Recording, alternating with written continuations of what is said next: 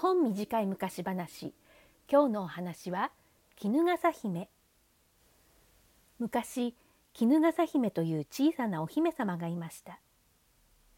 姫の父上は遠い都で働いており姫は母上や召使いたちと一緒に父上のお屋敷で暮らしていました。ある日姫の母上が重い病気になり間もなく帰らぬ人になりました。父上は姫が屋敷で一りぼっちになるのを心配して新しい奥方をもらうことにしました。けれども新しい奥方は心の悪い人でした。夫が都へ行ってしまうと血のつながらない娘が邪魔になり姫を馬屋に閉じ込めてしまいました。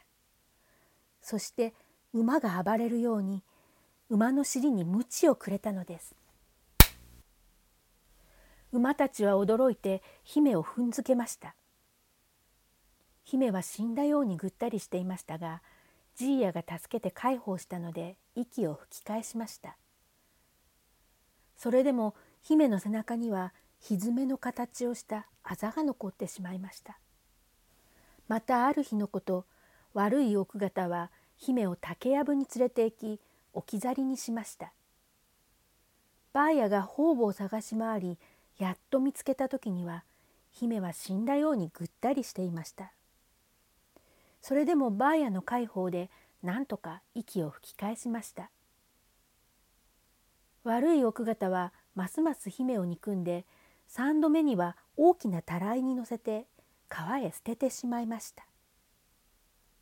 ジーヤとバーヤが方々を探し回りやっと見つけた時には姫はほとんど死んだようにぐったりしていました。それでも姫はどうにか息を吹き返しました。どうしても姫を亡き者にしたい奥方は4度目に庭を掘って姫を埋めてしまいました。ジーヤとバーヤが慌ててお救いした時には姫はもう息をしていませんでした。父上が都から帰ってきて姫が死んでしまったと聞き大変驚き深く悲しみました。そして怒りをあらわにして悪い奥方をどこか遠くへ追い出してしまいました。季節は巡り春になると姫が埋められた庭に一本の桑の木が生えてきました。そしてその木にはたくさんの小さな芋虫がいて桑の葉を食べていました。不思議なことにその芋虫の背中には馬の蹄の形のあざがありました。それを見て父上はきっと姫がこの虫に生まれ変わったのだ。そう思いました。虫たちは桑の葉をたくさん食べて大きくなりましたが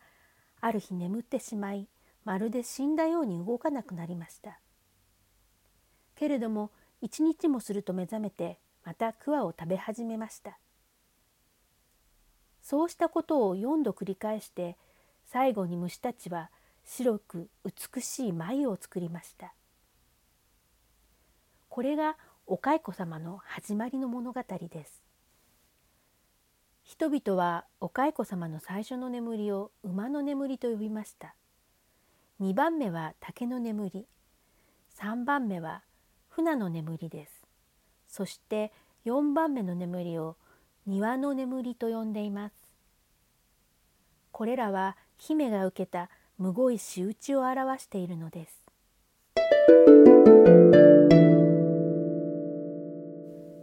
今日のお話はお蚕様の始まりを説明する物語でした、えー、お蚕様というのは絹シルクですね。シルクを作るための虫なんです。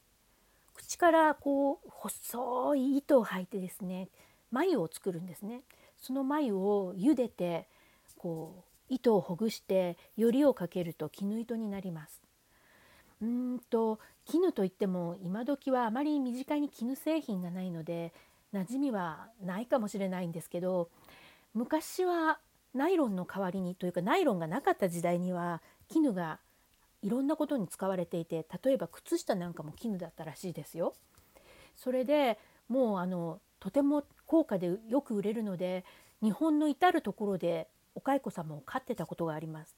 私の祖母も養蚕をお蚕を飼う仕事ですね。養蚕をする農家だったんですけど